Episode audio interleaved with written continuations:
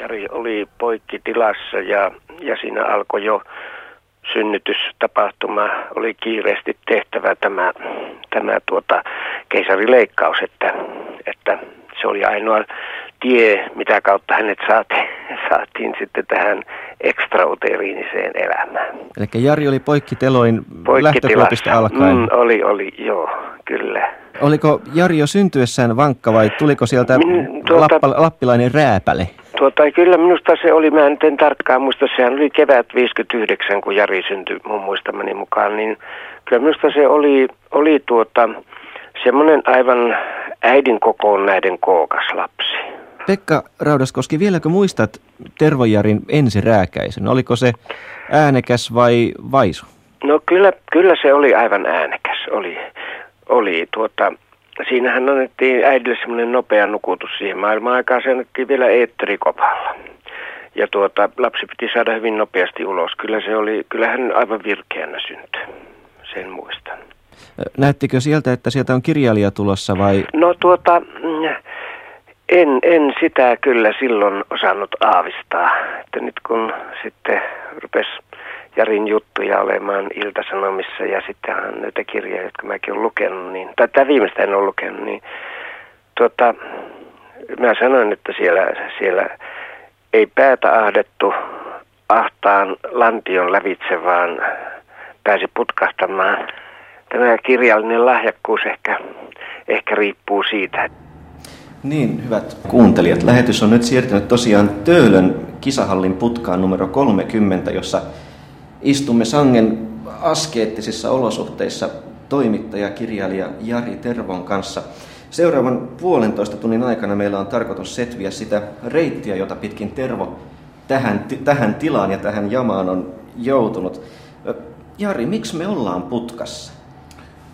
Me ollaan varmaan tehty jotain pahaa joskus elämässämme, mutta mä jotenkin kuvittelin, että, niin, että tota niin, haastattelupaikan valinta sillä tavalla tärkeää, että se kuvastaa haastateltavan sielua ja luonnetta ja niin poispäin. Ja mietin pitkään paikkaa, mutta sitten se vaimoni tietenkin keksi, että siis kyllähän tämä minua muistuttaa, karu ja miehekäs.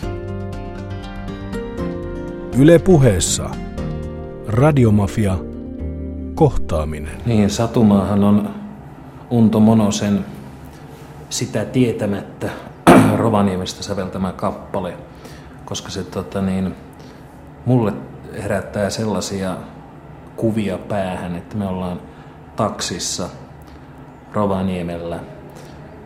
Mieluummin sellaisessa sanotaan aamupäivän, kesäkuun aamupäivässä, jolloin vielä on tuoretta ja raikasta – taksikuski on hiljainen eikä halua keskustella bensaverosta eikä mistään muustakaan.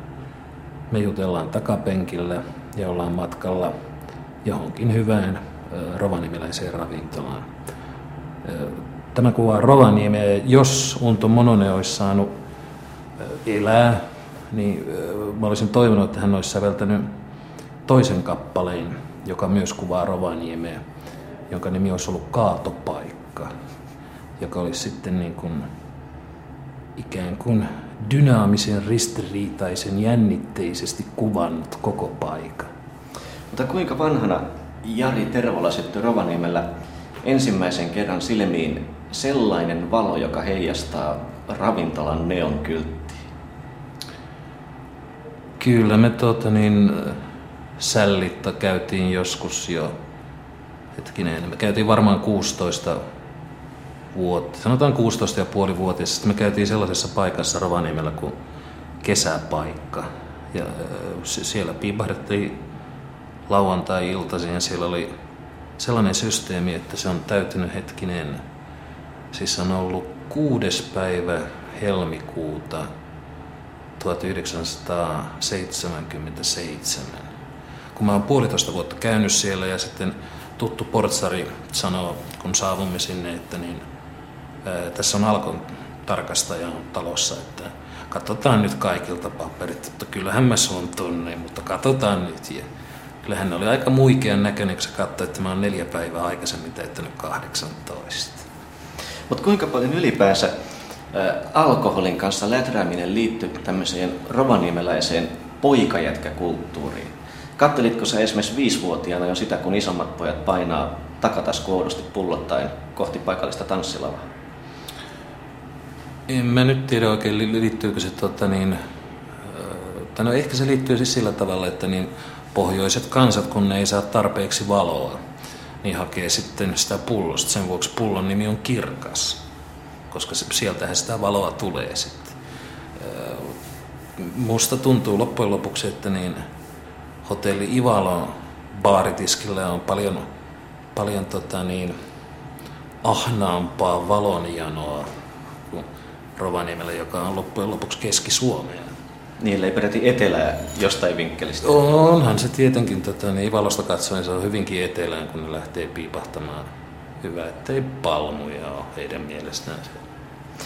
Kuinka pohjoiseen tai, tai minkälaiseen maailmankarttaan viisivuotias Tervo sijoitti Rovaniemen? Mikä oli maailma silloin? Viisivuotiaana mä oon tota, niin, hetkinen, silloinhan mä en vielä ollut aloittanut Dostojevskia jo hetkinen 64. Ei, o, siis oli olevassa Rovaniemi, joka oli maailma. Se, sen jälkeen oli sitten sen ulkopuolinen maailma, jossa oli lännen miehiä ja intiaaneja. Se oli erittäin kaukana, sinne piti mennä autolla tai jollain sellaisella. Mutta raja oli hyvin selkeä. Se oli selkeä raja. Tämä on mun raitti ja tosta alkaa inkkarit. Se oli, se oli selvä peli. Entäs koti, millaiseen kotiin sä synnyit? Mitä sun vanhemmat teki työksi? Äh, mun tota, niin, silloin kun mä synnyin, äh, mun faija oli maalari.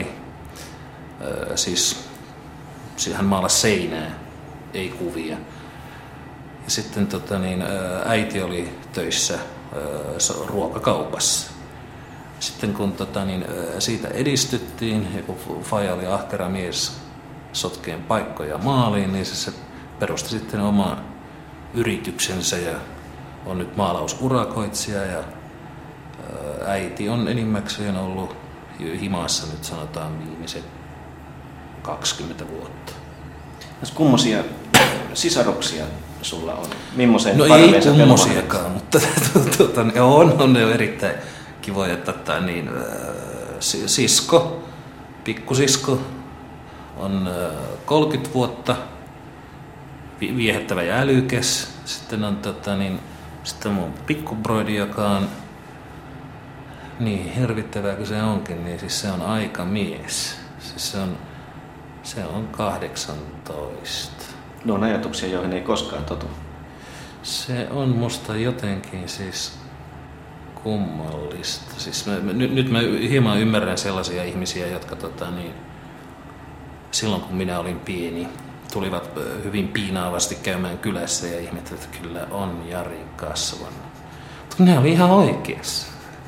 Mutta sä olit vanhin lapsi, jos mä nyt ymmärsin joo, oikein tämän, joo. tämän no, vuosien asettelun. Joo.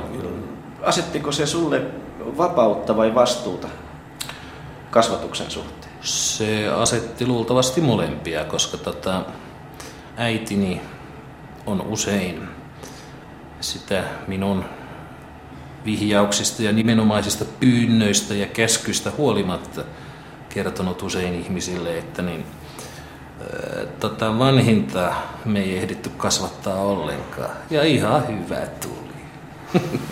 Annettiinko sinulle minkälaisia elämänohjeita pikkupoikana? Mimmoinen kuri sulla oli? Totta... Saitko sä kuonoa heti, kun sä olit mennyt sotkee kaksi maalipurkkia väärinpäin? Ei, se oikeastaan. En, mä en niin kauheasti siitä maalista ollut innostunut. Mä, tota, mä leikkasin sanomalehtiä tota, niin, tai reviin sanomalehtiä palasiksi.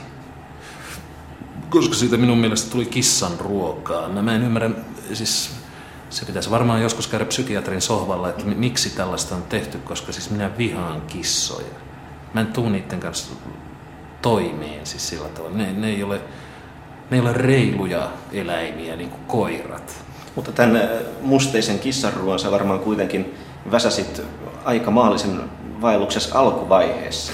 Kyllä se oli. Nykyään tulee harvemmin lehtiä revittyä, mutta tota niin, Kyllä, sit, että mä, mä olin yrittänyt aina selvitä sillä huijauksella, että kun mä menin sohvan taakse tekemään kissanruokaa sanomalehdistä, niin Tein mä mitään niitä repinyt. Mähän luin ne ensin kolmevuotiaana.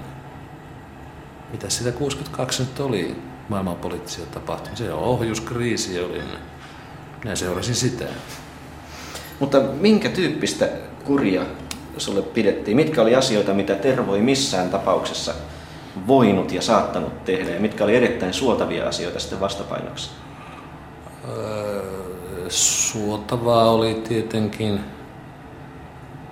koulussa sai pärjätä, mutta tota, niin, siis sitä ei oikeastaan, siis ne, ne on varmaan äärimmäisen harvinaisia sellaiset tilanteet, että mulle olisi sanottu, että niin, meet tekee läksyjä tai että onko läksyt tehty, koska, koska mä tein ne niin kuin ilman, ilman eri ilmoitusta asiasta. Kyllä mä muistan, että tota, niin, pihalla kiroilua ei pidetty suotavana. Ja sitten mä muistan se on vuonna 68. Joo, mä oon ollut yhdeksänvuotias silloin ja meillä oli jotain, mä en ymmärrä mistä me ollaan oikein saatu tota, niin, jonkun toisen nuorisorikollisen kanssa saimme silloin Smart-nimisen tupakkaaskin jostain hoidettua itsellemme ja minä sitten tota, niin, kaukaa viisaasti piilotin sen niin kuin minun ja pikkusiskon huoneen niin kuin vaatehuoneen ylähyllylle patjojen taakse, josta ajattelin, että se on semmoinen paikka, jota kukaan ei ikinä koskaan katso. Ja kyllä se sieltä löytyi ja siitä silloin tota, niin, käytiin semmoinen keskustelu, josta minä tein semmoisen johtopäätöksen, että tota, niitä ei saa yhdeksänvuotiaana vielä polttaa. Se jäi mulle mieleen. Tämä keskustelu, käytiinkö se ihan fyysisellä tasolla? Ei, ei. Siis siinä, siinä käytettiin psykologista sotaa, jossa minut kutsuttiin isän, isän kanssa keskusteluun ja isä otti tupakkaa äsken esiin ja sanoi, että niin, pannaanko palaamaan? Se oli, se oli aika, aika tuota, niin ilkeän kekseliästi tehty. Milläs nuori Jari Tervo täytti päivänsä silloin, kun ei vielä koulussa ollut, eli läksyt ei sinänsä ollut painamassa.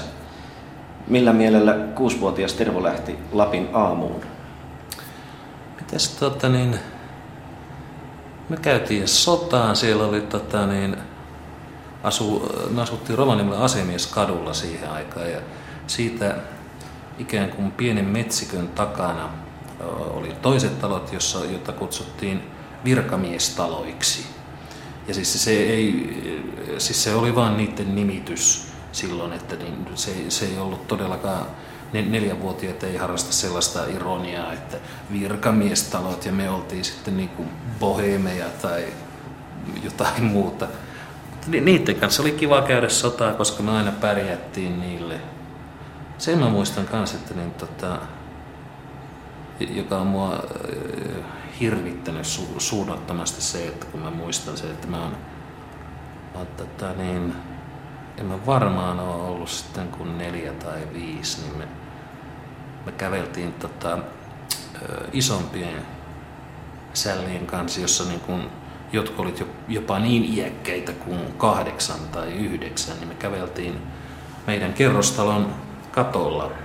Ja kun se katto menee sillä tavalla, että siis siellä on ehkä semmoinen kahden metrin korkeimmalla kohtaa kaksi metriä suoraa peltikattoa. Ja siitä lähtee sitten niin kuin liuskat. Eli ei se ollut kahta metriä. Ja sitä paitsi kuka sitä kukaan tarkista. Hyvä on, se oli 50 senttiä. Korkeintaan 50 senttiä.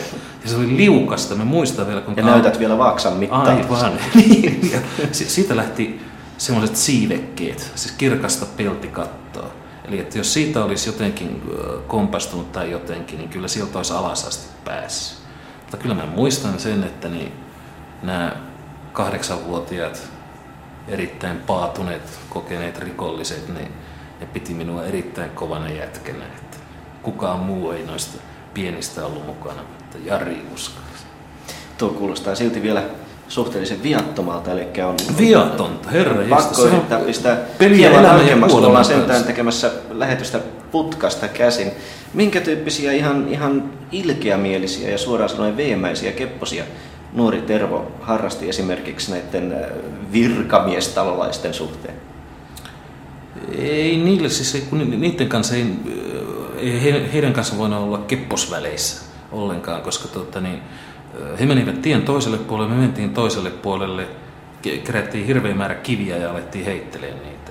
Ne, jos se on kepponen, että joku, joku ku- ku- kumahti nenää jotain niistä, niin se on ihan hyvä. Ei siis se, kyllä mä veikkaan, että siis siellä tota, siellä ei mikään ole tota, niin, niinkään pohjoisessa harrasta kepposta kuin ehkä tota, niin, su- suoraa fyysisellä väkivallalla uhkailua tai jotain, jotain tällaista hienostunutta. Se on tota, niin, mä pidän edelleen sitä su- suurena ihmeenä, että tota, oltiin yhden vanhemman pojan kanssa seisomaan asemieskadulla. Ja äh, tästä pojasta nyt tämä ei ole todistus siitä, että hän oli jo silloin suuri rosvo. Hänestä tuli myöhemmin, hän pääsi rikollisella urallaan aika pitkälle, mutta tota, me seisomme asemieskadulla, siitä alkaa semmoinen alaspäin viettävä metsä. Ö, Sitten kun sitä metsää on aikansa riittänyt ehkä siis sadan metrin päässä siellä al- alhaalla, niin on tota, semmoinen pieni aukea. Ja siellä aukealla me nähdään just seisoo, se, seisoo joku poika, joka, joka meistä ei ollut kovin miellyttävä. Silloin tämä isompi poika ottaa kiven ja sanoo mulle, että mä heitän tota päähän. Sitten se heittää helvetimoisen roikun, joka tietenkin osuu päähän sitten. Se tuli hirvittävä sota siitä asiasta, koska niin, sehän tuli valtavalla voimalla, kun se 20-metrinen kaari, siis 20 metriä korkea kaari, tulee noin päähän. Mutta siis siitä pitäen mä oon aina luottanut siihen, että tota, niin mikään mikään keksitty tarina ei loppujen lopuksi vedä vertoja sille, että mitä todella oikeasti tapahtuu. Koska mä muistan, että sitten kun mä lähdin siitä ja öö, kerroin, en tietenkään mennyt vasikoimaan tätä asiaa millekään vanhemmille ihmisille, vaan tota, niin kerroin sitä muille kavereille, niin kukaan ei uskonut mua. Ei uskonut ainakaan sitä, että niin kaukaa heititti sen. Niin tähän aikaan, ei, tai tuossa iässä ei varmaan vielä uskottu onnen mahdollisuuteen tämmöisessä. Niin, se, se oli tota... Niin, mä en tiedä, oliko se sitten loppujen lopuksi onni, mutta tota... Sattuma. Sattuma on su- suuri tekijä maailmassa. Ja keitos. Kuinka pitkälle sitten tämän tyyp- äsken kertomasi tarinan tyyppiset PK-sektorin nuorisorikolliset oli sun idoleita vai haitko sä nuorena poikana esikuvia jostain muualta? Et oliko, oliko John Lennon sulle kova juttu vai, vai pitäydyitkö? Ei se, ei se silloin, en mä sitä silloin ymmärtänyt pitää mitenkään kovana juttuna, että siis ää, jos, siis oikeastaan mä kiinnostuin esimerkiksi musiikista, jota, jona kai rock and rolliakin on pidettävä. Mä kiinnostuin siitä joskus 72, jolloin jo Beatlesit oli kuopattu ja niin poispäin. Mutta tota, Mutta pakko leikata tästä, että oliko, oliko tämmöisellä nippanappa kouluun menevällä Jari Tervolla idoleita sitten esimerkiksi sarjakuvan tai, tai radion tai television maailmassa?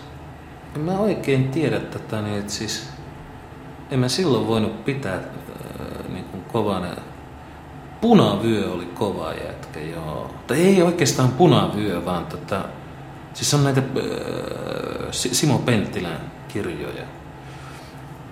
Ei punavyö, vaan sitten siellä oli kuulemma jotain, tai siellä oli siis kaksi sellaista niin kuin vähemmän myyttistä ja enemmän niin kuin arjessa ja ruisleivässä ja viskissä kiinni olevaa henkilöhahmoa, joita mä nyt en muista. Se oli, ne on varmaan ollut Dick ja Tom tai jotain. Ne oli minusta hauskoja tyyppejä. Minulla oli järkytys, kun mä tuota, luin niitä seitsemän- ja kahdeksanvuotiaana. Ja sitten tota, niin, palasin näihin teoksiin kymmenvuotiaana. Ne vaikuttivat äärettömän lapsellisilta. Merkitsekö urheilu missään vaiheessa alta kymmenvuotiaalle Tervolle mitään? Oletko sä innokas penkkiurheilija tai jopa itse ponnisteleva ihminen? Öö, siis minä olin molempia ja sitä paitsi ellen minä olisi, tai siis ellen olisi oppinut lukemaan, mihin perustuu useiden eteläamerikkalaisten jalkapalloilijoiden suuri menestys, että ne ei osaa lukea. Ellen olisi oppinut lukemaan, minusta olisi luultavasti tullut Suomen ensimmäinen kansainvälinen urheilumiljonääri. Koska mä olin, pelasin Rovaniemen Lappi-nimisessä turhaan, turhaan unholaan jääneessä jalkapalloseurassa D-juniorina jalkapalloa. Ja minä olin silloin semmoinen Gerd Müller-tyyppinen maalitykki, joka ei viitsinyt paljon juosta, mutta jos sai pallon rangaistusalueen rajalla, niin sitä, sitä miehissä irrotettiin sitten ylänurkan sieltä takakehikosta, että se saadaan pois. Mitä muita unelmia jalkapalloiluun liittyy kuin tämä? Öö, siis miten niin, siis jalkapallo on niin kuin, mm. ja, siis, Näitkö sä siellä kentällä temmel, roudan seassa temmeltäessä itse kenties tulevana Aulis Rytkösenä? Tai... Ei, kun paljon parempana. Siis nimenomaan siis hetkinen, koska mä olisin ollut sitten, no 59 syntynyt, mä olisin ollut 28-vuotiaana, niin mä, mä olisin ollut vuoden 78, ei 78, kun tota niin, mä olisin 86 Meksikon kisoissa, niin mä olisin ollut parhaimmillaan, mutta e, eihän nämä vetelät kaljasiepot, mitä suomalaiset jalkapalloilijat on, niin eihän ne olisi koskaan päässytkään sinne. Ongelma, oli osa, ongelma olisi osaltani rauennut. Löytyykö sieltä rovaniemeläisistä aikuisista, oikein niin kuin miesjalkapalloilijoista, sellaisia kavereita, joita olisit katsonut ylöspäin? Siis joku tämmöinen kuuluisa... Juha Helin, se oli kaksi metriä. Sitä oli pakko katsoa ylöspäin. Sitä paitsi se asui suht lähellä ja se osasi, kyllä se osasi pelata jalkapalloa. Joo. Mutta siis se, sekin on siis loppujen lopuksi sellaista aikaa, että, että kun televisiosta näki 66, miten englantilaiset pelaa jalkapalloa ja 70, että miten Brasilia pelaa jalkapalloa, niin siinä ei, siinä ei sillä tavalla oikein osaa arvostaa niitä, jotka ovat juuri sankarillisesti taistellen nousseet mestaruussarjaa pitkään pyörittyä mutasarjoissa. Oliko sulla ihan äh, arjen sankareita siihen aikaan? Jotain siis saattaa olla, tarkoitan ihan setää tai enoa tai sitä naapurin penaa, joka on sitten niin hyvä värkkää kaikkea? Ee, siis hetkinen, olisikohan tota... En mä nyt tiedä, olisiko siihen aikaan tota ollut. Hetkinen, me oltiin, me oltiin silloin asemieskadulla ja sitten me muutettiin tota Vanamokadulle. Ei, siis ei, ei. Kyllä se oli pakko alkaa itse omaksi sankariksi. Se on katkera totuus. Tai vieläkö muistat ensimmäisen koulupäivässä? Joo, kyllä mä muistan tota niin... Muistan hämärästi, että me seisottiin tota niin ton keskuskansakoulun pihalla. Ja siinä oli sitten tota niin, sitten tuli niin kuin yksi tyyppi, jota se jotenkin selvisi siinä vaiheessa siellä pihalla jo, että niin me kuulutaan, niin siis ketkä kuuluu mihinkin luokkaan. Sieltä tuli sitten joku, kun me seisottiin jonossa vierekkäin tai siis peräkkäin, niin tyyppi kääntyi ja sitten se kysyi jotain jostain, niin kuin, että onko sulla, oliko ne nyt jalkapalloilijoiden tai jonkun kuvia. Ja mä sanoin, että, niin, että mä en kerää niitä. Ja sitten se näytti, että hänellä on paljon ja sitten sillä oli kolme ruttusta kuvaa. Sitten mä ajattelin, että mähän hakkaan nämä kaikki mennen tulla, missä lajissa tahansa. Keräsit sä mitään niitä? En mä siis... Mu, siis Kärpäsen siipiä tai sammakon jalkoja? Ei, eikä siis postin merkkejä mä yritin jossain vaiheessa, että se huomasin, että ei, tähän on ihan tota, omituista. Mä kirjoittelin tota, niin, ja, siis urheilutuloksia kirjoitin jostain syystä ylös. En ymmärrä miksi. Detaljiluonneita, detaljeihin puuttuva luonne. Niin, siis mä oon. Siitä se varmaan johtuu, joo. Koska ei ollut mitään syytä niin kun kirjoittaa niitä ylös. Koska siis olisi paljon, mä katsoin niitä lehdestä. Siis mä olisin aivan yhtä hyvin voinut leikata sen lehdestä ja liimata siihen. Mutta ehkä, se, ehkä sen vuoksi minulla on jäänyt päähän aika paljon tarpeetonta pikkutietoa. Yle puheessa. Radiomafia. Kohtaaminen. Niille kuuntelijoille, jotka ovat nyt hypänneet kelkkaamme, kerrottakoon selitys sekä tämän puheemme akustiikalle että satunnaisille inhimillisille taustaäänille. Kyseessä on siis kohtaaminen ohjelma, jossa selvitetään kirjailijatoimittaja Jari Tervon matkaa tähän päivään, tähän päivään, tähän lähetykseen, joka tulee Töölöstä kisahallin putkasta ja putkasta numero 30. Yle puheessa. Radiomafia. Kohtaaminen. Halunnut oppia soittamaan kitaraa niin kuin Eric Clapton se soitti, mutta siinä, siinä paljastui sitten tuota niin sellainen hankaluus, että me harjoittelimme nämä eleet ja elkeet ja valoshown valmiiksi ennen kuin puutuimme varsinaiseen musiikkiin, eli me harjoiteltiin jääpallomailoilla. Musiikki kuului taustalta ja me mukaan soitettiin. Sitten mä ostin sähkökitaran kesäduunin rahoilla, mutta siinä paljastui sellainen ongelma, että mulla ei ole nuottikorvaa edes sen verran, että mä saisin sen kitaran vireeseen. Sen piti aina joku muu virittää. Niin, niin mä kuvittelin sitten, että se voi ehkä olla työtelijästä, jos, jos me olemme maailman kiertueella ja sitten roudari joutuu aina virittämään mun kitaraa. Ja Niinhän se tapahtuu. niin, no, niin, mutta se olisi kuitenkin joutunut harjoituksissakin virittää se ja studiossa ja niin pois. Mä ajattelin, että sitä ei koskaan tule mitään.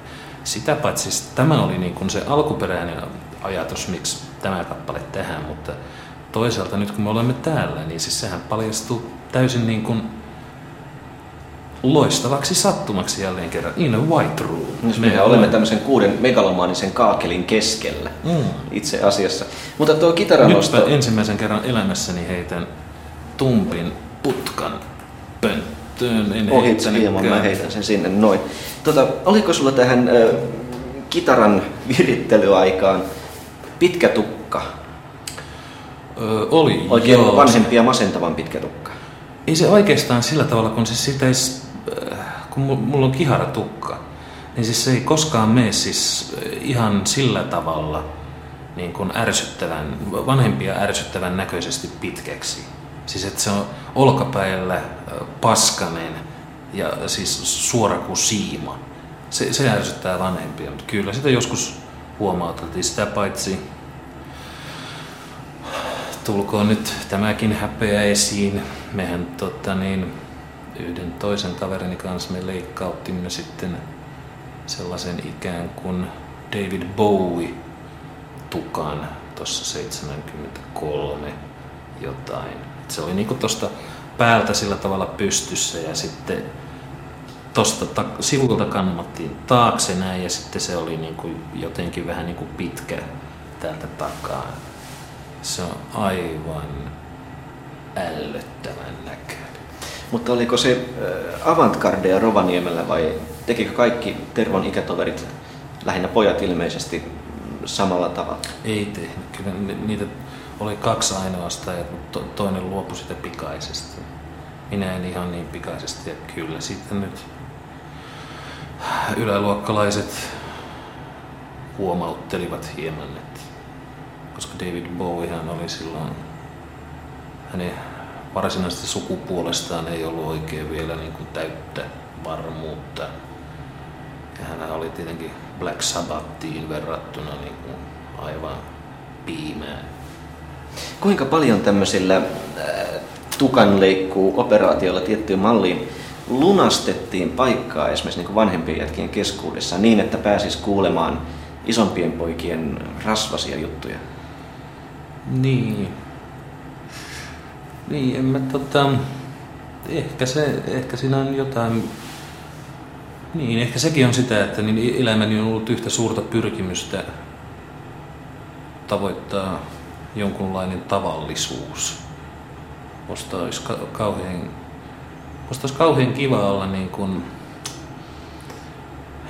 ihminen, joka ei hukkaa esineitä eikä tavaroita ja käyttäytyy hyvin ja elämä menisi rauhallisesti. Mutta se ei ole ollut aina mahdollista, mutta se, siihen pitää pyrkiä.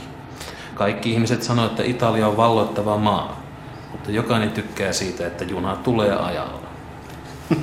Kuinka paljon itse asiassa pääsit tutustumaan sitten esimerkiksi tuossa esimurrosikäisenä tämmöisiin hieman vanhempien kundien juttuihin ja maailmaan? Oliko esimerkiksi tytöt mysteeri 12-vuotiaalle Tervolle? Kyllä, ne varmaan 12-vuotiaille oli mysteeri. Sitä paitsi on 35-vuotiaallekin mysteeri. Että tässä suhteen ei ole niin kuin jättiläismäisiä harppauksia otettu mihinkään suuntaan, mutta tota, en mä oikeastaan silloin, mutta musta tuntuu, että mä vasta sen jälkeen, kun, kun, tota niin, kun äh, järki alkoi jonkun verran kasvaa päähän. Musta tuntuu, että sitten jostain kaksikymppisestä niin mun kaverit etupäässä, mun kaverit on ollut aina mua vanhempia tyyppejä. Tein, niin, jostain syystä. Vuosina 75-78 opetin häntä Korkalovaran lukiossa. Ja, ja tuota, ehkä ensivaikutelma oli semmoinen hieman, hieman tuota ujo ja, ja hiljainen poika. Että hän ei ollut suinkaan mikään semmoinen luokan, luokan vilkkain tai aika aina äänessä olevin oppilas, vaan, vaan kohtalaisen hiljainen, mutta kuitenkin siis hyvin, hyvin intensiivisesti opetuksessa mukana oleva, ei missään tapauksessa passiivinen oppilas. Tuntuu, että, että häntä kiinnosti sekä kieli että erityisesti kirjallisuus. Ja, ja lisäksi hän oli hyvä kirjoittaja heti alun alkaen. Muistan sen, että, että kun luokan piti esitellä ryhmänä jokin kirja, niin Jari valitsi, silloin Nerudan Andien mainingit kokoelman, runokokoelman. Sillä tavalla muistan, että hän, hän aina paneutui hyvin, hyvin tuota, Eh, intensiivisesti ja syvällisesti niihin teksteihin, mitä piti, piti tulkia. Että pikemminkin muista esimerkiksi, miten olin innostunut siitä, kun eh, tällä luokalla, silloin kun olin näytelmäperiodi, niin tämä ryhmä, missä Jari oli, niin valitsi Järviloman pohjalaisia eh, näytelmän. Ja, ja tuota, tällä ryhmällä oli sitten sellainen niin osatehtävä tarkastella sen näytelmän rakennetta. Ja nämä pojat olivat paneutuneet hyvin tarkkaan siihen ja olivat rakentaneet aivan, tai piirtäneet tällaisen rakennekaavionkin siitä näytelmästä ja osoittivat, että mikä oli aina niin kuin kunkin nousun tai laskun merkitys sen, sen näytelmän sisällön ja, ja teeman kannalta. Hyvin, hyvin tarkkaan, melkein matemaattisen tarkkaan ne olivat siihen rakenteeseenkin paneutuneet ja analysoineet sitä. No, muistatko, oliko Jari sitten lähestymisessään kirjallisuutta ja kirjoittamista niin enemmän analyyttinen vai intuitiivinen? Kyllä minusta enemmän analyyttinen. Hänellä oli semmoinen älyllinen älyllinen ote sitä tekstiä kohtaa, jota, jota hän tarkasteli ja analysoi. Jari Tervo, tässä oli aikalaistodistajana äidinkielen opettajasi Annikki Neliin. Mm-hmm. Tuoko ääni minkäänmoisia muistoja? Kyllä, minä ainakin muistan hyvin, että tästä muuten juuri tästä Arturi Järviluoman pohjalaisia näytelmän analysoinnista, niin minä sain tietenkin kunnian piirtää sen taululle sen käyrän, joka tota, mä kyllä vähän ihmettelen nyt jälkikäteen, että mitä se loppujen lopuksi kuvasi se käyrä, mutta tota, siitä on ollut sellainen arvaamaton hyöty, että siis tämä on tapahtunut ehkä 76. Sitten mä on ollut, olisiko se ollut 87 vai 8 oli televisiossa oli kirjallisuusaiheinen tietokilpailu, johon osallistuin Markku Innon kanssa yhtenä joukkueena. Ja siellä sitten näytetään filminpätkä pohjalaisia. Ja sen jälkeen kysymys, että tota niin, mikä on tämän elokuvan viimeinen repliikki. Ja se, siellä se studio-ohjaaja myöten kaikki olivat tyrmistyneitä, kun mä sanoin, että nyt eivät mun silmäni ole enää kirkkahat. Mutta tähän tuskin osasit vielä varautua tätä varsinaista analyysiä lukiossa tehdessä. Millaisia unelmia oli lukiolainen Jari Tervo? Totta, niin, mä haluan, kyllähän mä haluan vieläkin olla tuota, niin joskus elämässäni rikas. Nyt kun olen sitten, tota, niin mä varmaan halusin silloin olla rikas ja kuuluisa. Nyt mä haluan olla rikas. Mitä olisit tehnyt kuuluisuudella 16-vuotiaana? Öö, en mä olisi sillä tehnyt tuota, niin sen enempää kuin 35-vuotiaanakaan. Et siis, se, se vähäinen julkisuus, jota olen osakseni saanut, niin sitä, ei sitä nyt, siis, ei sitä nyt niin kuin kauheasti haittaakaan ole, mutta ei sitä nyt niin hirveästi hyötyäkään. Sen mä oon huomannut, että niin suuret ihailijani ovat yli 70-vuotiaat mummot ja sitten parikymppiset miehet. Mutta sä tuossa aikaisemmin kerroit, kuinka nyt jälkeenpäin jopa kauholla muistelet sitä, kuinka leikkasitte kaverin kanssa taavipovietukat. Niin. niin eikös tuon kaltainen... Mutta kadun sitä vilpittömästi. Mutta eikös tuon kaltainen käyttäytyminen nimenomaan johda ainakin tämmöiseen äh, Rovaniemen kokoisen kylän kuuluisuuteen ja julkisuuteen? En mä tuota niin... Äh, ei se nyt oikeastaan silloin, kun tota niin... Kun eihän mä tota niin, siihen aikaan niin eihän mä liikkunut sillä tavalla missään. Et Mä tein läksyt ja aloin sen jälkeen lukea äh, mukavampia kirjoja. Siis musta tuntuu, että niin siis Rovaniemellä minut tunnetaan siitä, että mä yritin ylioppilasyönä uida Kenijoen yli. Se, se, se, on, se on kuuluisuuteni kulmakivi siellä. Mutta etkö siis harjoittanut joskus 15-16-vuotiaana käsittääkseni terveen nuoren miehen tavoin käveleskelyä ympäri Rovaniemen katuja etsien kenties sitä oikeata? Kyllä, sitä, tietysti sitäkin harrastettiin, mutta tota, siinä on se, semmoinen hankala. Mä oikeastaan tein sen pyörällä, tämän käveliskelyn, koska tota, musta on aina jotenkin ollut hyvin hankalaa päämäärätön käveleskely. Siis silloin pitää asua kaupungin ydinkeskustassa ja kaupunki pitää olla Rooma tai San Francisco. Muuten se on niin kuin hukkaa heitettyä aikaa. Se, se on vähän niin kuin samanlaista kuin ihmiset, tota, niin, siis yleensä kaupungilla käveleskely, siis sen vuoksi, että käveleskely. Se on samanlaista kuin on ö, kustantajien syyskauden avajaisia, jossa tota, juodaan kovasti viinaa ja ihmiset kulkee hysteerisenä paikasta toiseen. Mä oon siis kaikille, jotka on halunnut kuulla, niin mä oon aina selittänyt, että siis jos sillä on vankka yksikään tuoli, niin istu sille ihan rauhassa. Kyllä tulet aivan saman määrän viinaa saamaan kuin muut, mutta sä saat istua ja sitä paitsi sä tapaat ne kaikki ihmiset, koska se koko rykelmä, se pikkuhiljaa kiertyy siinä sun ohi. Ja sä, sä saat istua. Siinä voi polttaa tupakkaa, siinä voi, siinä voi jopa, jopa vähän keskustella. Tuo kuulostaa näin, näin tota noin, niin asiasta tietämättömän korvaan äärimmäisen masentavalta ja tylsältä bailokulttuurilta. Ei, ei. Se, se, se on nimenomaan, koska siinä ihmiset vaihtuu koko ajan. Mutta millainen oli bailukulttuuri Rovaniemellä Jari Tervo ollessa 15-16-vuotias? Eihän sitä silloin vielä ollut. Muistan, että tota niin, koska me ollaan tota, niin ensimmäisen kerran niin sellaiset... No se on joskus varmaan, mä oon ollut 16. Ei saa, niin joo. No ne on 16 ehkä. Lähellä 17. Niin se silloin on tota, niin, jonkun roiston välityksellä ostettu ö, valkoviiniä. hetkinen, ei, kun siis olisikohan se ollut tota, niin, omena viiniä. Sitä se taisi olla. Ja sitä juotiin sitten yhden, yhden kaverin himassa, jonka vanhemmat oli veks. Että mä tota, oikeastaan siis vielä tähänkään päivään niin voinut sietää sitä viiniä, mitä se nyt oli.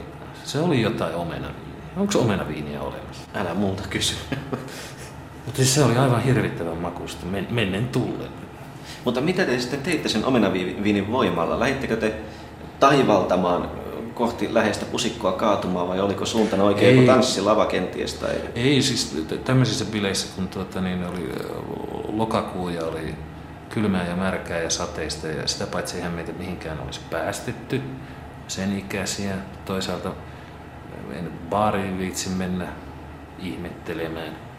Sitä, sen, mehän olimme toimineet ja olleet suuresti salaliittolaisia, että me pääsemme tähän kämppään, jossa on yhdet vanhemmat pois. Me voimme lämpimissä kuivissa tiloissa olla ja katsoa televisiota.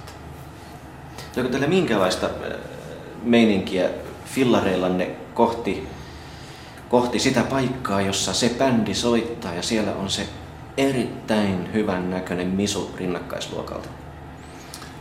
Äh, ei me käyty tota, niin siis, äh, tansseissa. Siis, niin. Koska eihän siis tanssiminen on niin sellaista, niin, sehän on sijaistoimintaa.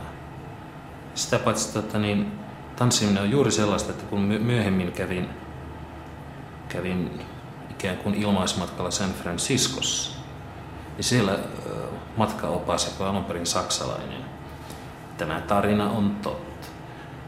Matkaopas sanoi, että hän on kuullut Suomesta vain niin kuin kaksi asiaa. Tämä on Jarmusin leffa, jossa on tota niin, ketä siinä nyt oli Väänänen ja jotain muuta porukkaa. Sen, siis hän on kuullut sitä elokuvasta, hän, hän ei ole nähnyt. Sitten hän on myös kuullut siitä, että tota niin, on ollut dokumentti Yhdysvaltain niin kuin, kan, siis ihan niin kuin valtakunnan laajuisessa televisiossa, että ne suomalaiset on kovia tanssimaan tangoa. Sitten se kysyi multa, että niin, tanssit sä tangoa? Minä sain sanoa, että tough guys don't dance.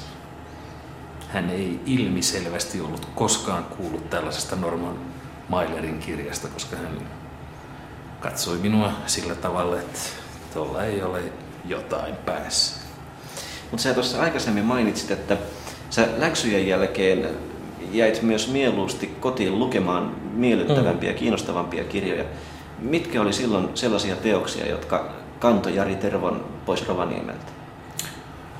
Mä luin tota, pikkupoikana, siis tuohon to, ton ikäisenä suunnilleen, mitä se toi nyt oli, siis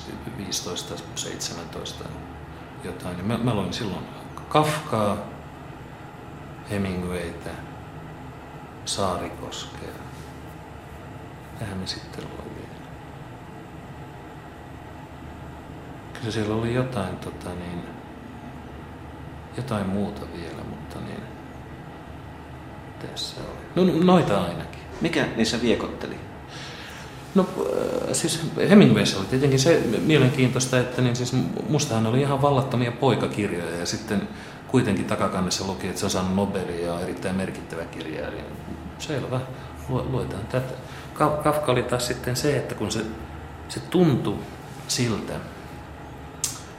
silloin 17-vuotiaana, että jos, jos mä vähän vielä harjoittelisin, niin mä voisin seuraavana kesänä kirjoittaa niin kuin esimerkiksi oikeusjutun, koska se, se oli niin kuin tehty sillä tavalla, että semmoinen taustatyö tai, tai niin kuin valmistelu tämän kirjan tekemiseksi, että sitä ei oikeastaan sillä tavalla tarvittu, vaan että se tota, niin, saattoi porautua yksityiskohtiin ja painajaismaisen tarkasti selittää joitain asioita.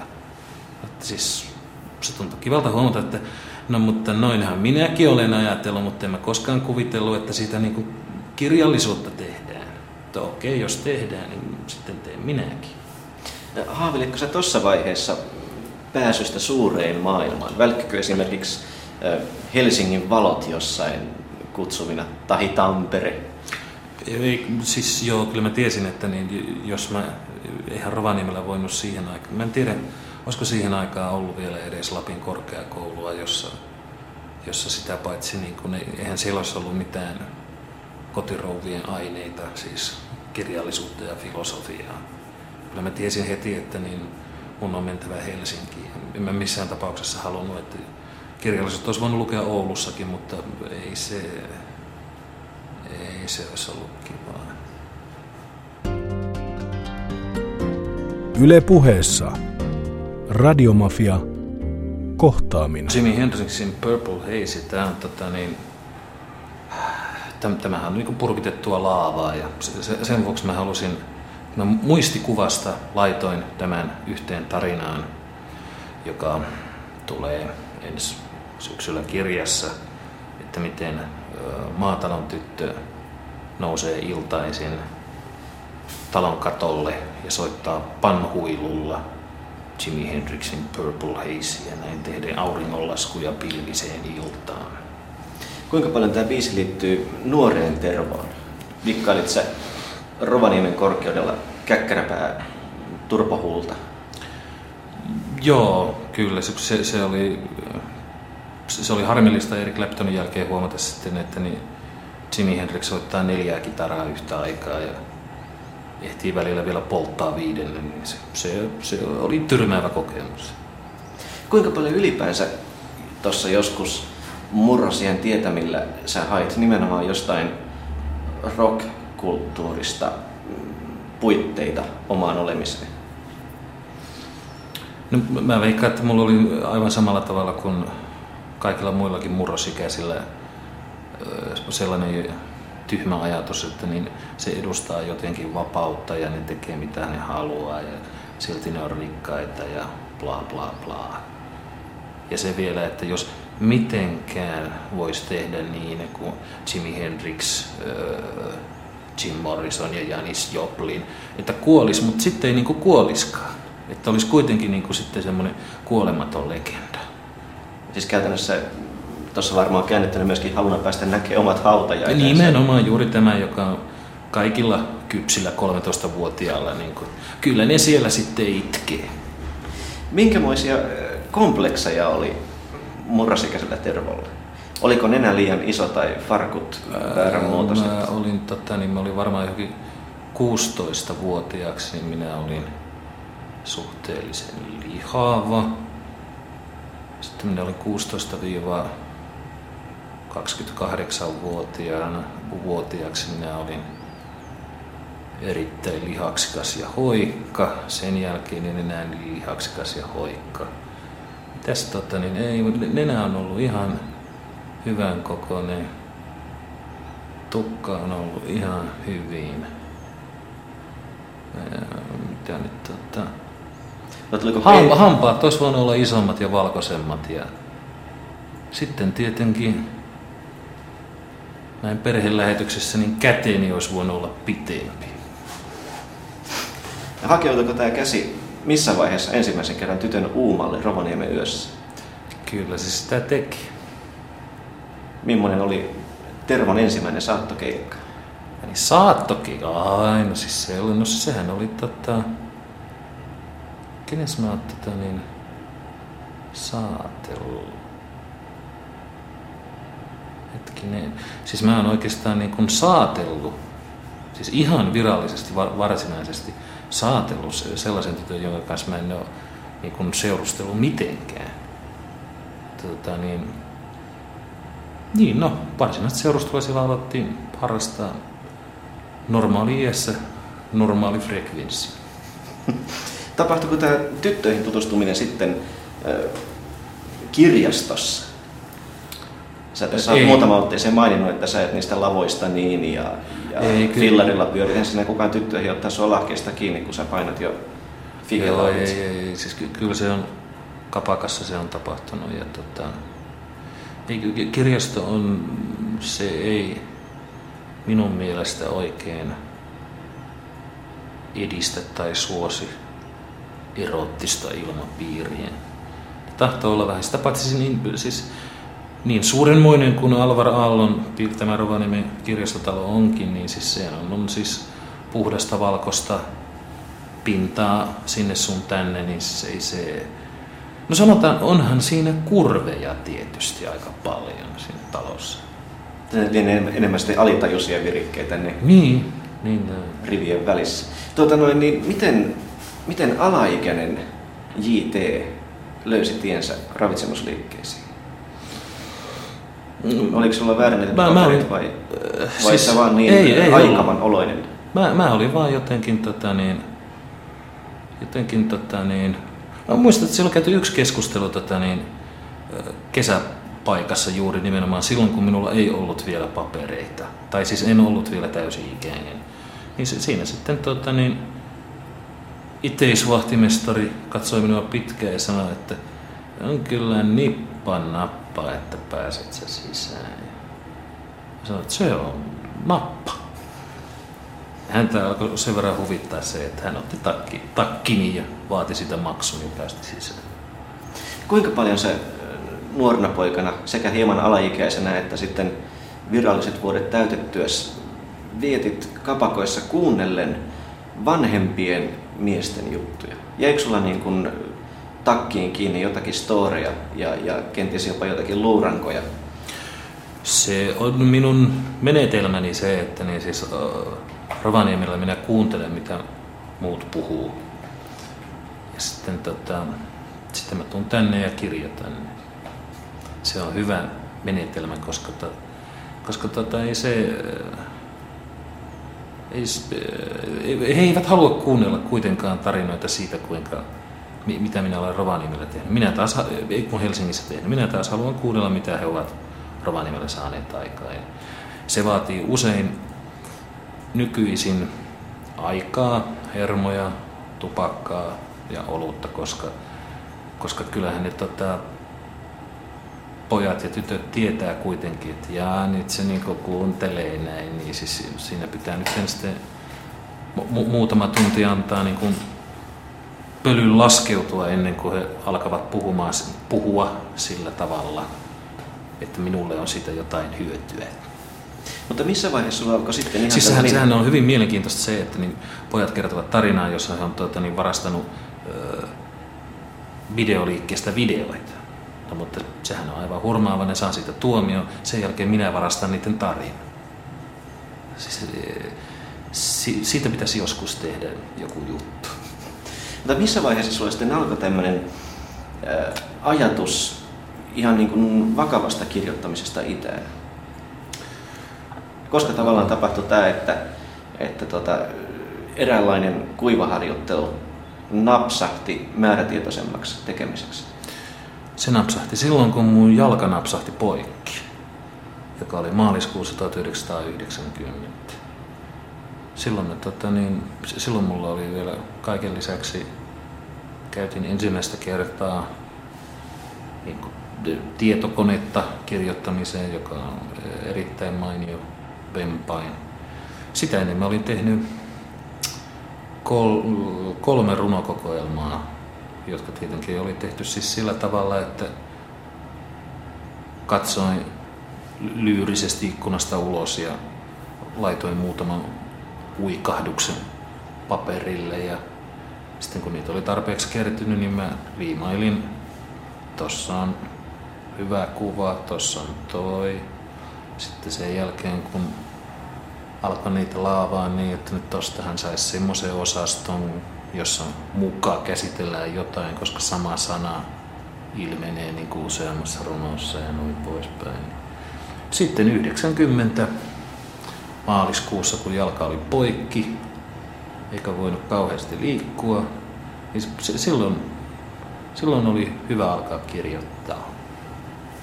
Se oli 78, 79. Sanotaan, että olikohan 78 tällaiset ää, yli, ylioppilaskunnan kulttuurikilpailut, jossa tapasin tämmöisen tyypin ja ennen kilpailun tulosten julistamista.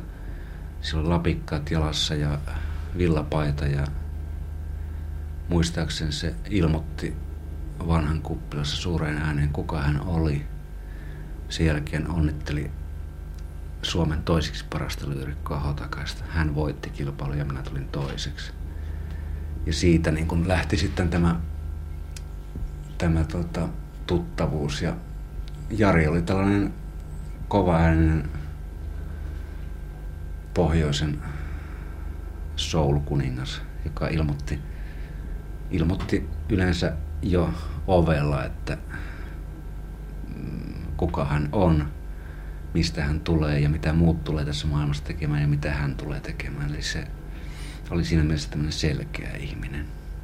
Myöhemmin se on tullut sitten tehnyt niin paljon, että sen ei enää tarvii niin kuin siinä heti narikan vieressä niin kuin todeta sitä, kuka hän on.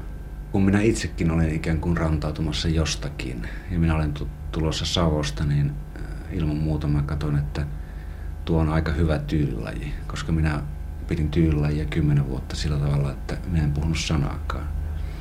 Mutta Jari puhu, eli sen takia me tultiin ja tullaan vieläkin aika hyvin toimeen.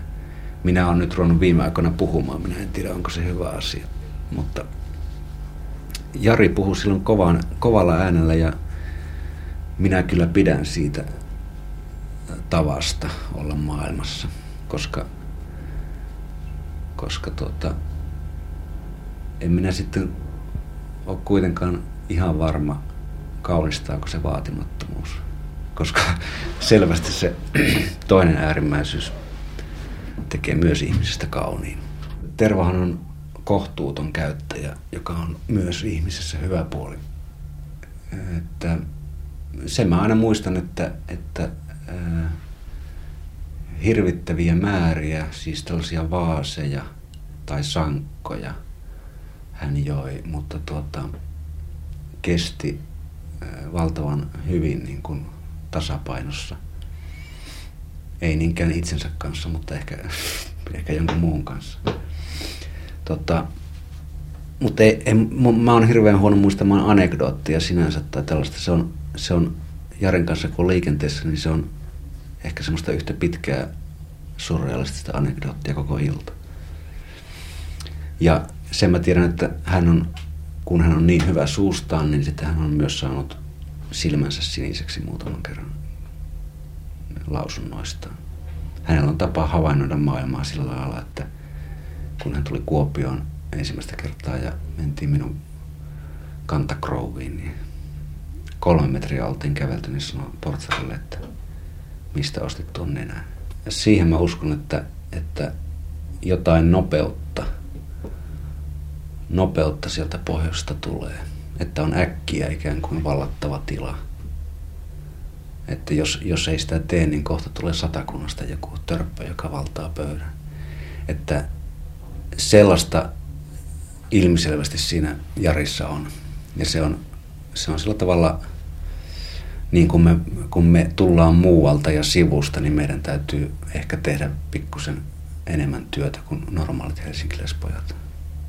Ja silloin myös pitää suun käydä vikkelästi.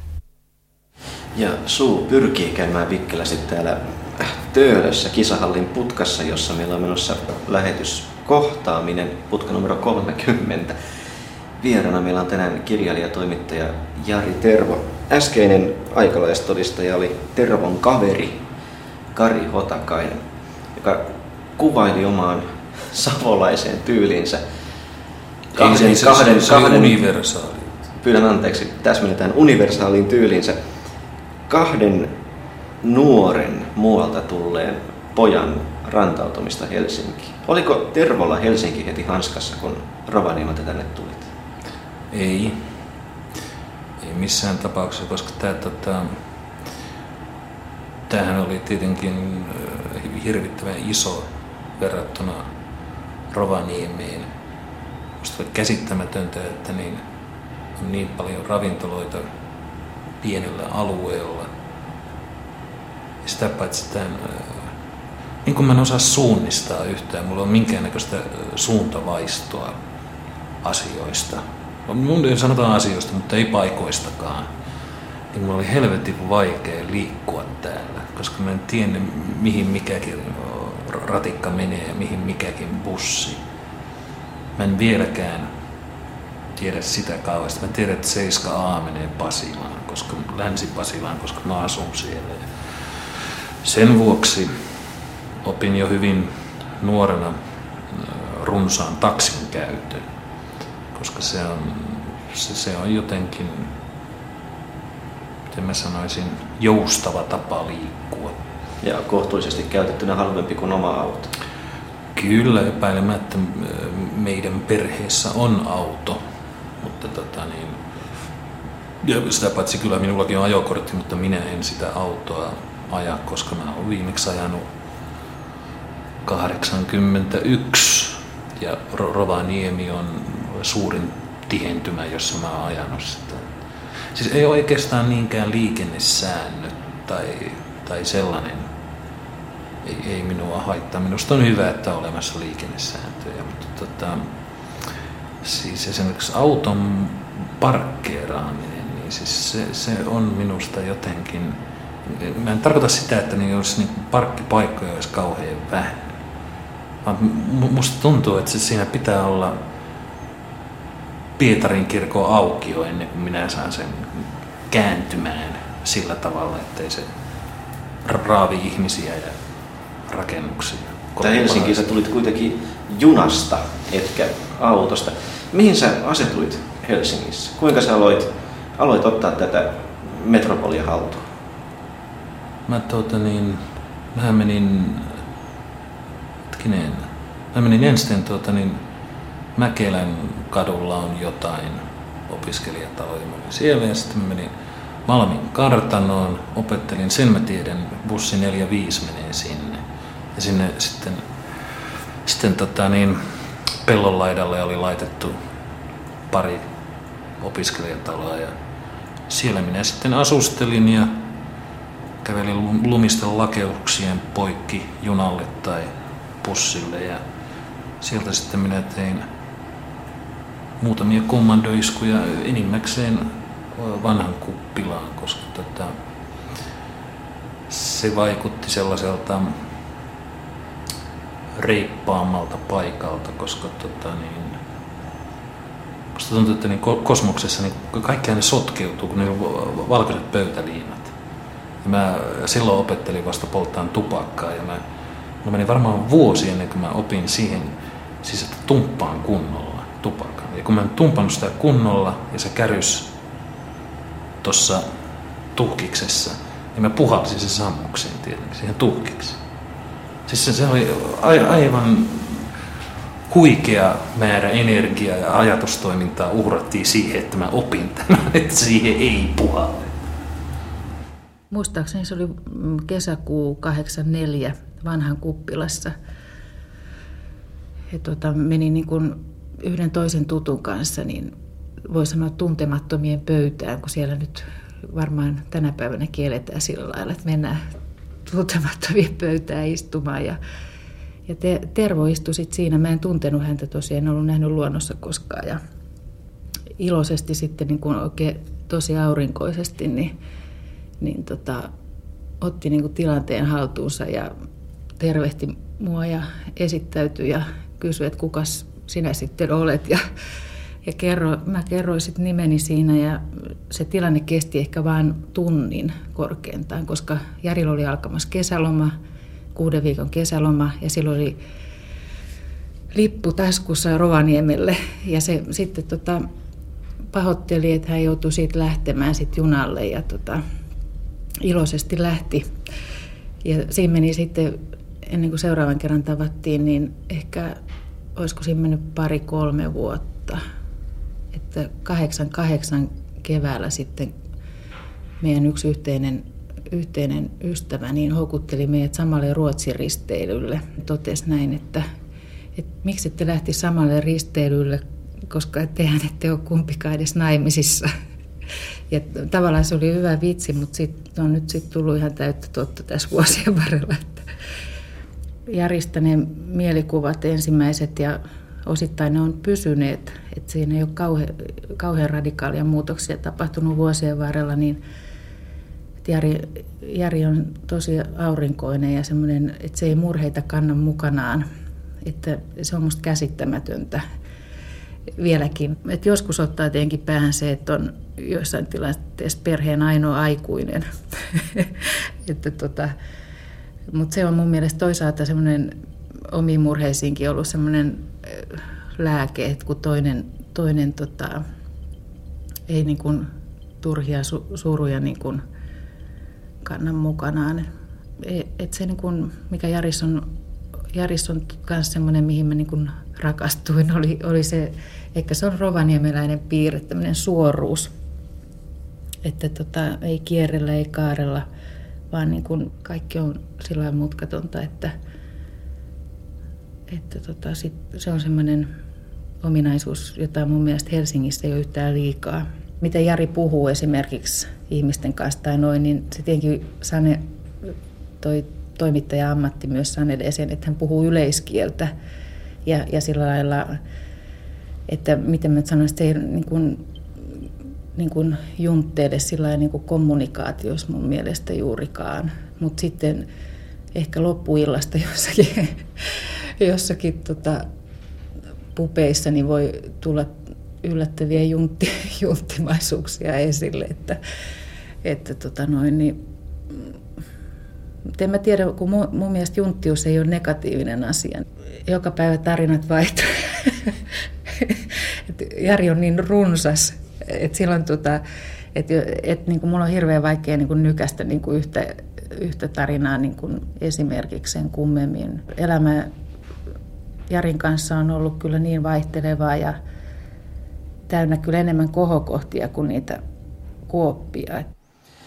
Jari Tero tässä antoi oman, oman todistuksensa vaimo, Kati mm. Tervo. Hän mainitsi huolettomuuden sun luonteen piirteeksi. Mitä se käytännössä tarkoittaa? Miten se tota, niin mahtaisi? No, me emme tiedä, onko mä huoleton, mutta sanotaanko, niin, mä, mä en ehkä äh, erittäin vähäisessä määrin esiintyy sellaista, että maahan kaatunutta maitoa itkettäisi. Se, sen mä luulen, että niin, äh, sitä mä en tee. Selvä, jalka meni poikki. No niin, so what? Mutta onko tämä niin kun jo geeneissä oleva luonteenpiirre vai onko se kenties kantapään kautta opittu tapa suhtautua maailmaan? Musta tuntuu se, että niin siis eh, ihminen on jo aika valmis silloin, kun se syntyy. Se on, se on suht pieni, mutta tota niin, itse vaikuttaminen itseensä on loppujen lopuksi aika vähäistä. Ky- kyllä sitäkin esiintyy. Kyllä mä luulen, että se jostain tulee Kekkosen Ritvalta tai Tervon Alpolta tai heidän vanhemmiltaan tai heidän vanhemmiltaan. Aatami oli aika huoleton mies. Niin tämän huolettavuuden ohella toinen tämmöinen näistä inserttihaastatteluista ilmikäynyt asia sekä siis ystävä Kari Hotakaisen että vaimo Kati Tervon jutuista käy ilmi tämmöinen vaikeus kuvailla yhtäkään anekdoottia illasta sun kanssa. Molemmat käyttivät tämmöistä, tämmöistä mm. jokseenkin tämmöistä termiä, että kun se on sitä jatkuvaa anekdoottia. Mm. Pystytkö sä itse kertomaan edes yhtä kunnon ryyppyreissujuttua? Tuota... Niin, mutta kun...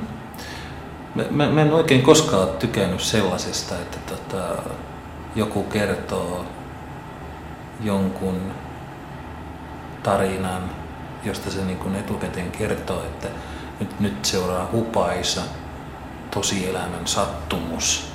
Koska mun mielestä se on paljon kivempaa, että se, tota, niin kuin,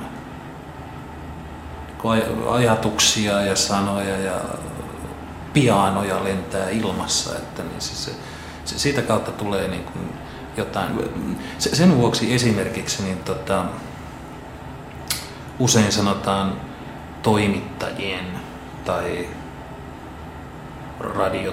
radiopersonien tai TV-personien muistelmat on sitten niin hirvittävän puuduttavaa luettavaa, koska niissä sitten muistellaan joku hassu sattumus, kun meitä kuuluisia toimittajia istui pressiklubilla ja jotain bla bla bla, kun sitä jää sitten yleensä kirjoittaja ei ole niin lahjakas, että se saisi ilmi sen, että siinä on hauskaa ollut ilmeet, eleet, sanan painot, kaikki tällaiset. Siis mulla on, mulla on tota niin, jotenkin, niin mulla, mulla on hyvä esimerkki siitä, että miten todella puhuttu kieli ja kirjoitettu kieli, että miten ne eroaa toisistaan. On erittäin hyvä ystävä Rovaniemeltä Juha-Pekka Jankeri. Siis jos minä joskus olen hauska kapakassa tai sen ulkopuolella, niin mä oon ehkä 20 prosenttia siitä, mitä oli tämä Jankeri silloin, kun hän oli voimissaan. Nyt, nyt hän on jo edesmennyt, mutta niin, ö, siinä just paljon se, että mä joskus yritin kirjoittaa niitä, mitä hän on ö, vuosien varrella kertonut pöydissä, niin mä yritin kirjoittaa niitä ylös. Ja niistä ei tullut mitään. Ne tarinat ei ollut oikeastaan mistään kotoisin. Siis ne, ne oli ainoastaan siinä tavassa, miten hän kertoi. Miten painotti. Miten yllättävällä ilmeellä tai jollakin muulla se oli kerrottu. Missä vaiheessa korotettiin ääntä ja missä vaiheessa hiljennettiin kuiskaukseksi ja niin poispäin. Kari Hotakainen kuitenkin kertoi sinun verbaalisuutesi johtavan toisinaan myös sinertäviin silmiin. Eli kuinka paljon itse asiassa sanavalmis Jari Tervo joutuu ongelmiin kenties itseään hieman jäyhemmin ilmaisevien ihmisten kanssa? Siitä varmaan johtuu, että mä käyn aika usein käyn sellaisissa julkisissa tiloissa, jossa olen käynyt aikaisemminkin. Koska kyllä mä tiedän sen, että niin,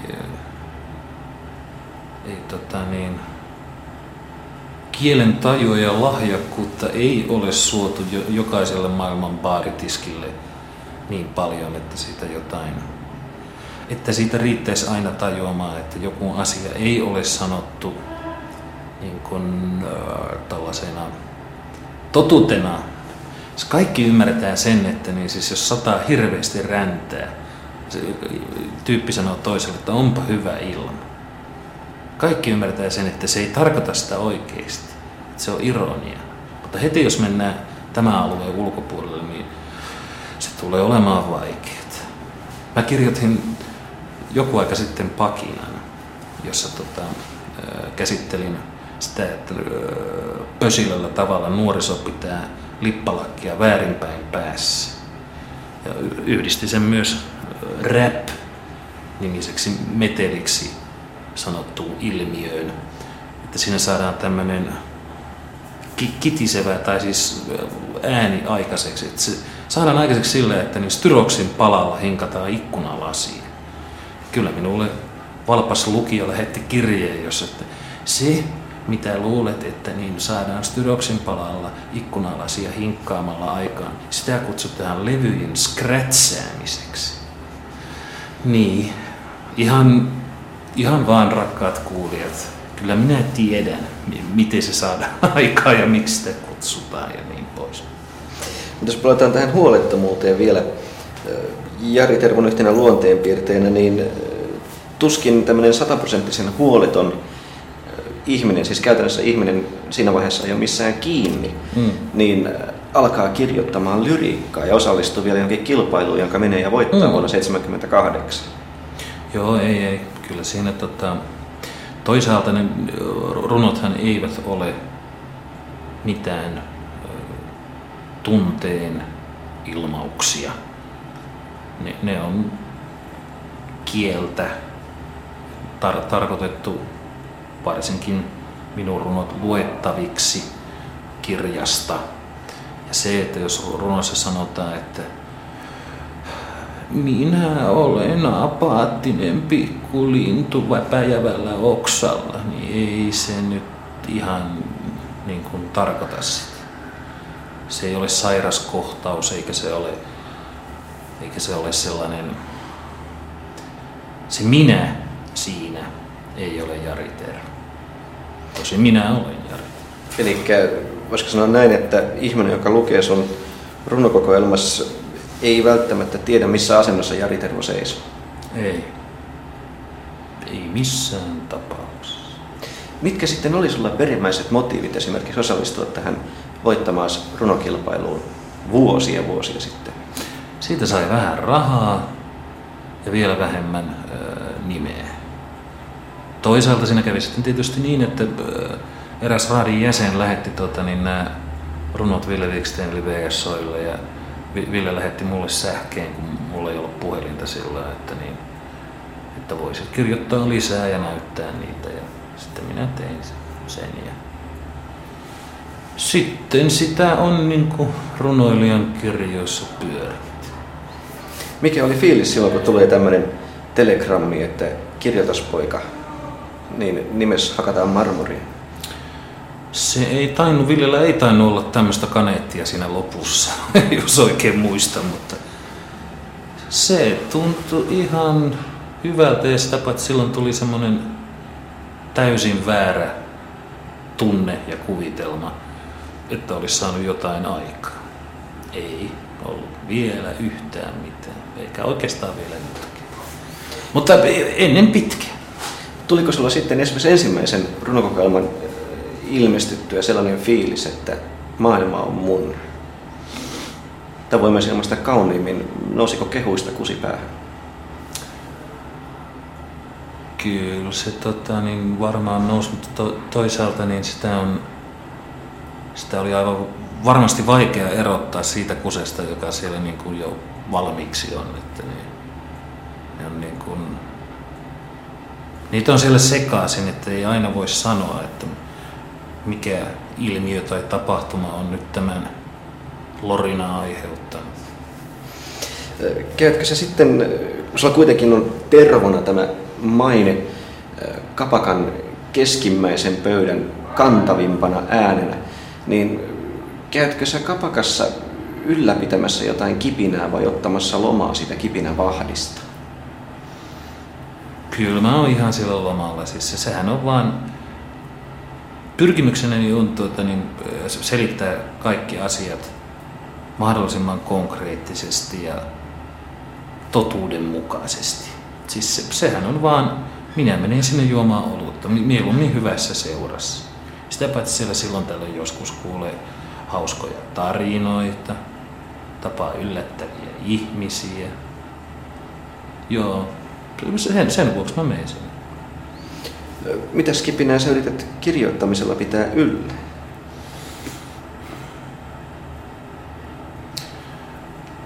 En mä tuota niin osaa oikein sanoa. Siis, musta se on edelleen hämmästyttävä asiantila, että niin siis, joku haluaa maksaa mulle jonkun verran rahaa siitä, että mä kirjoittelen juttuja. Ja toiset jutut tulee lehteen ja toiset jutut sitten laitetaan kansiin ja niin poispäin. Se, se, on, se on hämmästyttävän tyydyttävä asiaintila. Hän on hirveän sosiaalinen, niin kuin sit toi, toinen minä tavallaan sitten tämän kirjoittajan minä ohella, niin tota, hän tarvii, niin kuin, tarvii sen katkaisun niin kuin siihen työjuttuun niin totaalisesti ja sitten useimmiten se löytyy sitten kavereiden kanssa kapakasta, että, että siellä kerrotaan sitten tarinoita ja niin kuin, ei ehkä ihan aina täällä Helsingissä niin pohjoisen malliin, mutta tarinoita kuitenkin.